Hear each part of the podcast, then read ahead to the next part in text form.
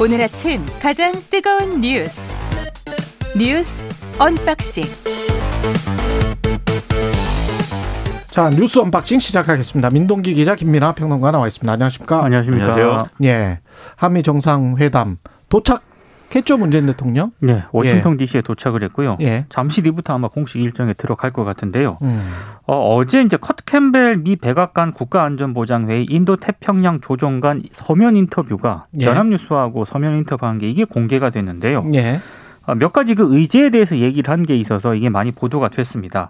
특히 백신 스와프 문제에 대해서 미국이 코로나19와 싸우는 한국을 지원할 방법을 논의할 것이라고 확신한다. 이렇게 얘기를 했고요. 음. 특히 아시아 백신 허브 구상과 관련해서도 미국과 한국 모두 주요한 백신 제조국이다.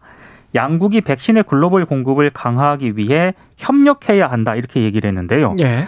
이 발언이 맥락상 일단 바이든 대통령이 최근 백신 2천만 회분을 6월 말까지 외국으로 보내겠다. 예. 얘기를 하지 않았습니까? 예. 그리고 지금 문재인 대통령 방미 기간 중에 삼성 바이오로직스가 모더나 백신의 위탁 생산 계약을 체결할 수도 있다. 음. 이런 보도가 나온 가운데 한 발언이기 때문에 음. 일단 언론들의 예, 평가는 좀 긍정적이다 이렇게 해석을 하고 있습니다.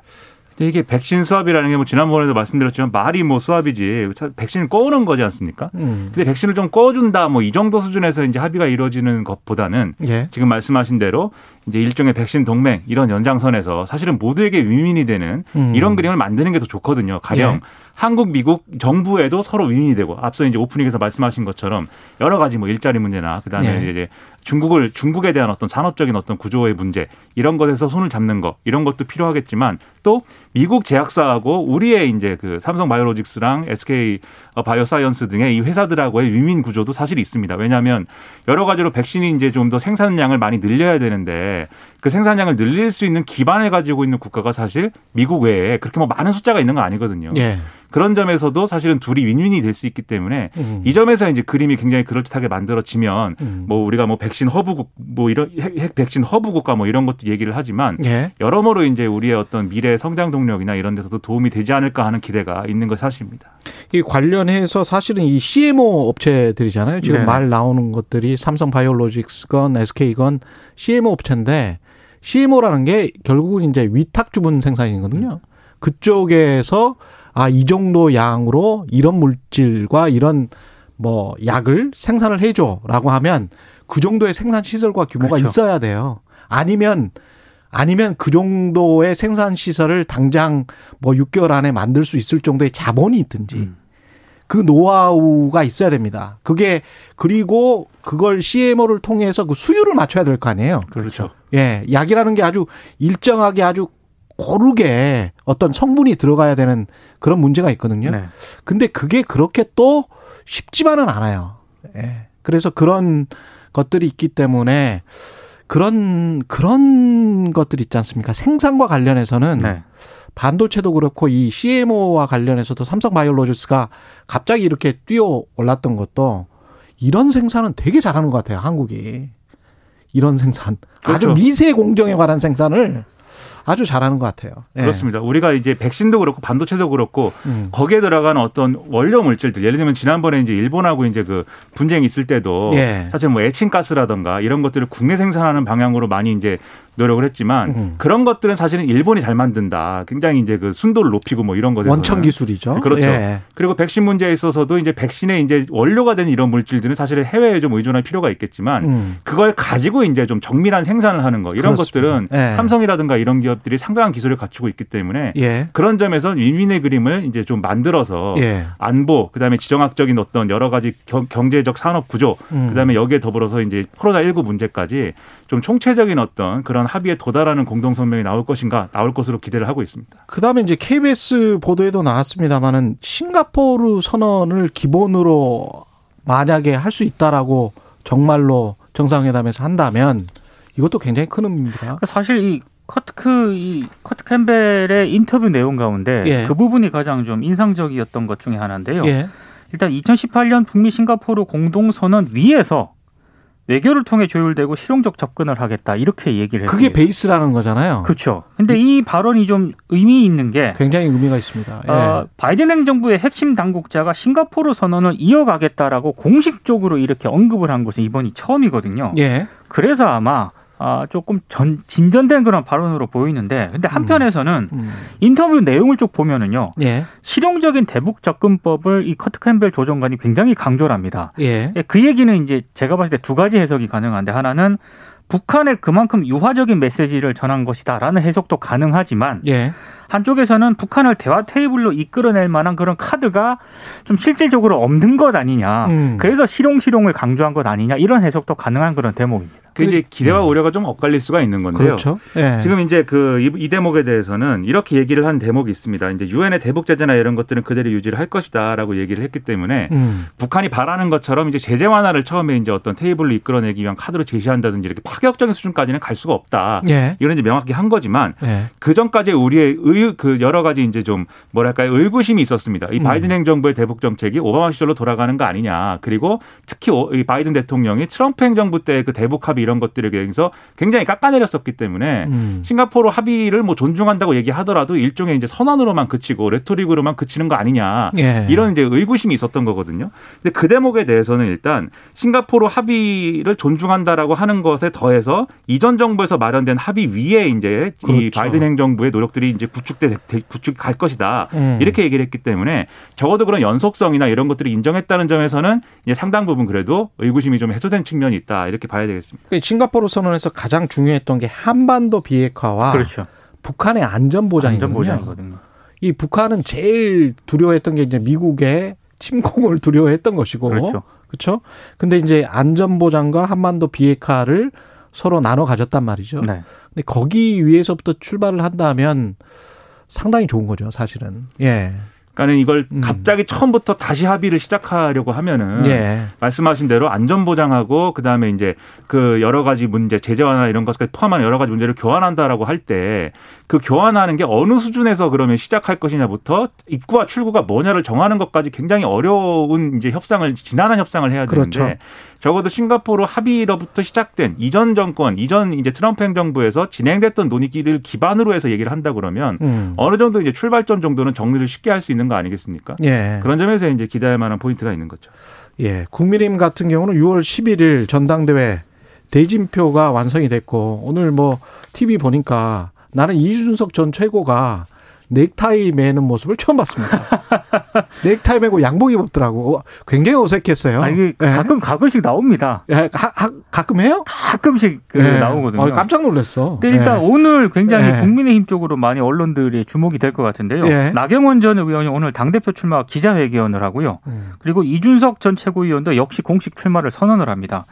당대표 경선 주자가 모두 10명이거든요. 예. 후보 등록일이 22일이고요. 음. 27일에 5명이 컷오프 되거든요. 예비 경선을 컷오프. 네, 예. 예비 경선을 통해서 이제 절반이 추려지게 되는데 일단 지금까지 여론조사만 보면은 나경원 전 원내대표하고 이준석 전 최고위원, 주호영 전 원내대표가 일단 강세를 형성을 하고는 있는데요. 근데 이게 여론조사라고 하는 게 국민들 대상으로 한 여론조사지 않습니까? 예. 아무래도 인지도 성격이 강해가지고요.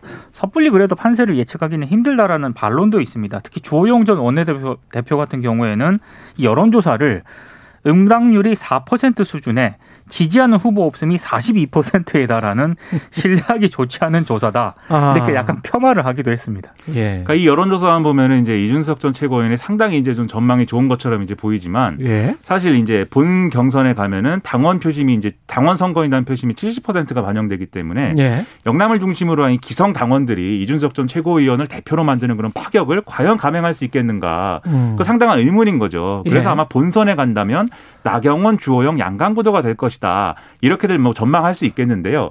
그렇다고 한다면 지금의 이준석 전 최고위원의 강세가 영향을 미치는 그런 곳은 어디냐면 역시 이제 컷오프에서 최종적으로 다섯 명이 진출을 할 때그 음. 다섯 명에 누가 끼느냐. 이 문제에는 이제 이준석 전 최고위원의 지금 이제 여론조사 지지율이 영향을 미칠 수가 있겠죠. 가령 이른바 이제 젊은 피 단일화 이런 얘기 막 나오지 않습니까? 예. 김웅 의원, 김은혜 의원, 그다음에 이제 이준석 전 최고. 예. 근데 이 세 사람 중에 어쨌든 가장 지, 이 여론조사가 높은 건 이준석 최고니까 음. 이 5인에 이준석 전 최고가 이제 진입을 하는 거냐 예. 아니면 김웅 의원이 진입을 하는 거냐 또는 이제 둘이 같이 진입을 하는 거냐 예. 이게 아마 갈리게 되는 어떤 이 뭐랄까요 분절을 할 수 있는 그 지점이 이제 좀 나타나지 않을까 이런 생각입니다. 근데 저는 예비 경선에서 만약에 이- 이런 초선 의원들이 돌풍을 일으킨다면 음. 이게 중진들의 어떤 그런 단일화에도 영향을 미칠 수 있다고 봅니다. 예. 왜냐하면 지금 중진들 의원 같은 경우에는 홍문표 의원 정도를 제외하고는요. 음. 나머지는 다 영남이거든요. 예. 이렇게 되면은 어, 본 경선에서 아마 중진들 사이 만약에 지금 중진들은 끝까지 완주하겠다 다들 이러고 있는데 지금 중진이 홍문표, 주호영, 조경태, 조혜진,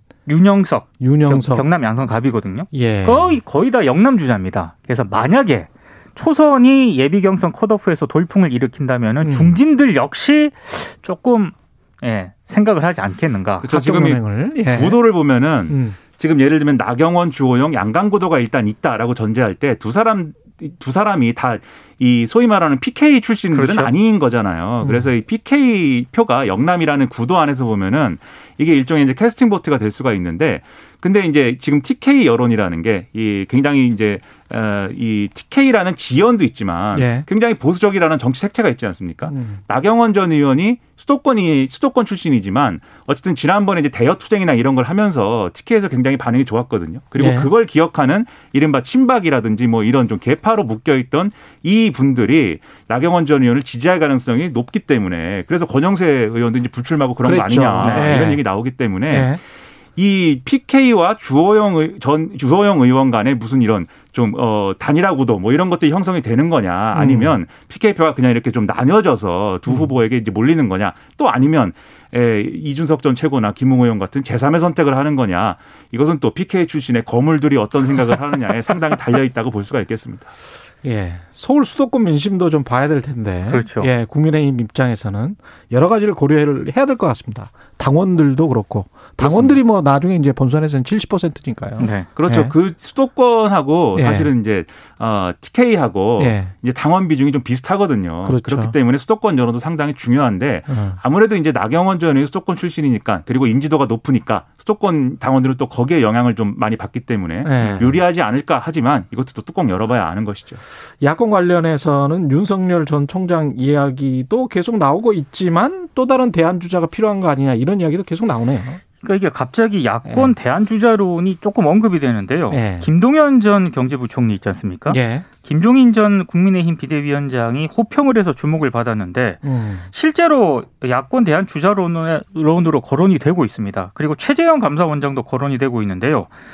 어, 지금 아니, 조, 감사원장, 검찰총장 막 이런 사람들이 무서워요 예, 너무. 정치한다고 막 뭐 그러는 게 이게 아니 그러니까 본인들은 지금 전혀 본인들은 가만히 가만히 있는데 있는 거잖아요. 야권이라든가 정치권에서 거론이 되고 있는데 제가 봤을 때는 예. 이 거론이 되는 이유가 있습니다. 그러니까 일단 야권의 붕업 효과를 올리는 그런 차원에서 예. 거론이 되고 있는 것 같고요. 또 하나는 윤석열 전 총장이 예. 자맹이 굉장히 길어지고 있습니다. 아, 지금 김동연 전 부총리를 김종인 전 비대위원장이 음. 언급을 한 것도 윤 전 총장으로부터 피드백이 없었기 때문이다라는 분석도 있거든요. 아니 반도체 공부도 하시고 뭐 이렇게 계속 공부를 하는데 나는 이런 대 대통령 선거 그 이전에 무슨 뭐 일기 쓰듯이 뭐라고 전해졌다 본인 말도 아닌 경우도 많고 관계자가 뭐라고 했다라고 이런 언론 보도가 계속 나오고 이분은 언제 검증을 받을 건지 국민들한테 네. 그것도 참 그리고 예. 제가 또 궁금한 점은 예. 서울대 반도체 공동 연구소 견학을 간 거 아닙니까? 17일에. 그럼 이제 거기서 방진복도 입고 예. 실제 생산 이제 시설 이런 데 들어가서 거죠. 이게 질문도 하고 예.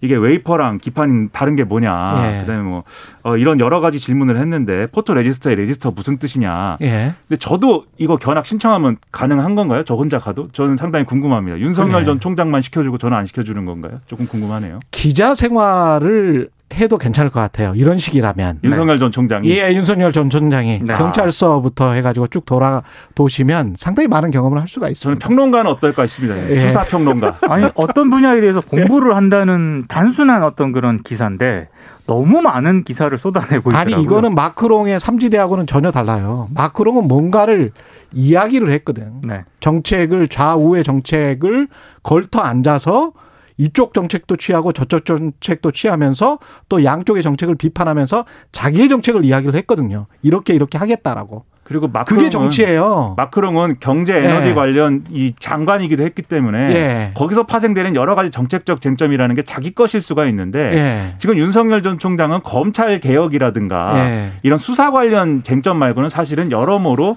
자기 메시지를 낼 수 있는 기반이라는 게 지금 존재하지 않거든요. 본인의 음. 지식의 수준과는 상관이 없이. 그 그러다 언론도 문제예요. 언론도 이게 어떤 사람의 일기를 쓰는 일기장이 돼서는 안 되거든요. 언론이. 저는 열심히 이제 공부하고 있답니다. 보도 예. 보도는 할 수 있는데 이 보도 하나 하나에 굉장히 큰 의미를 부여하면서 막 감동하고 이제 일부 언론들 네, 그런 것들은 좀 제가 기사를 보면서도 상당히 좀 불편합니다. 우리가 왕을 만드는 게 아니기 때문에 이 나라의 주권은 국민에게 있습니다. 국민들의 검증을 받으려면 빨리 나와가지고 자기 정책을 이야기하고 자기 가치와 비전을 이야기를 해야 돼요. 아 참고로요. 예, 윤 전 총장 지지하는 전문가 포럼이 내일 출범한다고 하는데요. 예, 진중권 씨가 기조 발제를 한다고 합니다. 예. 그리고 그렇군요. 윤석열 전 예. 총장 측은 이건 나와는 관계는 없으나 기분은 좋다 이렇게 얘기하고 있습니다. 계속 전해지고만 있습니다. 예, 뉴스 언박싱 민동기 기자 김민아 평론가였습니다. 고맙습니다. 고맙습니다. 고맙습니다. KBS 일라디오 최경련의 최강 시사 듣고 계신 지금 시각 7시 38분입니다.